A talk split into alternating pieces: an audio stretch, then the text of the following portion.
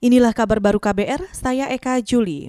Saudara Komisi Pemberantasan Korupsi atau KPK menyebut banyak pengembang perumahan di Tangerang Raya yang belum memenuhi kewajiban penyerahan prasarana, sarana, dan utilitas atau PSU atau fasilitas sosial dan fasilitas umum. Menurut juru bicara KPK, Ipi Mariati, fakta itu terungkap dalam rapat koordinasi penertiban fasilitas sosial dan fasilitas umum di Tangerang Raya. Pemerintah kabupaten kota yang masuk Tangerang Raya yaitu Kabupaten Tangerang, Kota Tangerang, dan Kota Tangerang Selatan. Si beberapa kendala penyebab lambatnya kemajuan serah terima prasarana, sarana, dan utilitas atau PSU atau yang lebih dikenal dengan fasum fasos tersebut, yaitu yang pertama, pengembang yang meninggalkan atau menelantarkan perumahan atau klaster yang dibangunnya, Kemudian kondisi existing di lapangan sudah tidak sesuai dengan rencana tapak atau site plan yang telah disahkan sebelumnya karena perubahan fungsi atau diokupasi oleh warga. Dan yang ketiga karena rencana tapak telah diubah atau tidak ditemukan keberadaannya.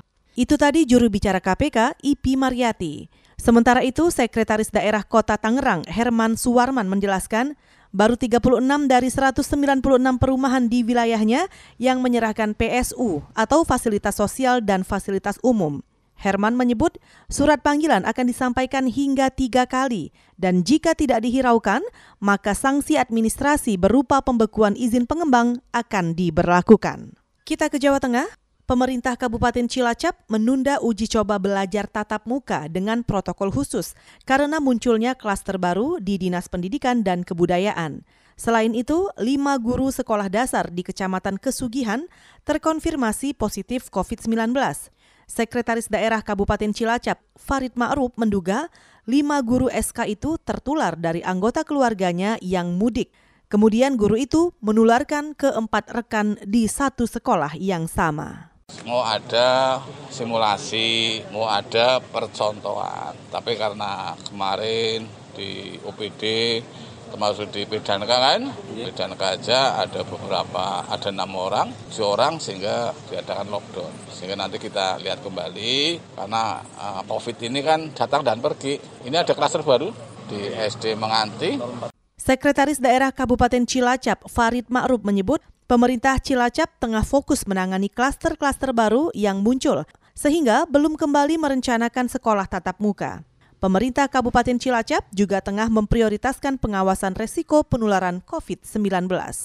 Kita ke mancanegara. Presiden FIFA Gianni Infantino menemui Presiden Amerika Serikat Donald Trump pada Kamis kemarin. Pertemuan itu dilakukan untuk membahas persiapan Amerika Serikat sebagai tuan rumah Piala Dunia 2026 bersama Meksiko dan Kanada.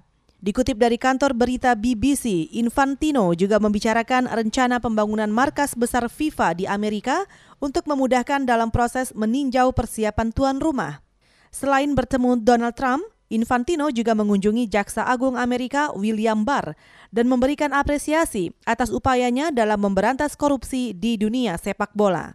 Sebelumnya, pada 2015 lalu, belasan pejabat sepak bola di Amerika didakwa atas tuduhan korupsi dan tercatat sebagai skandal korupsi FIFA terbesar sepanjang sejarah.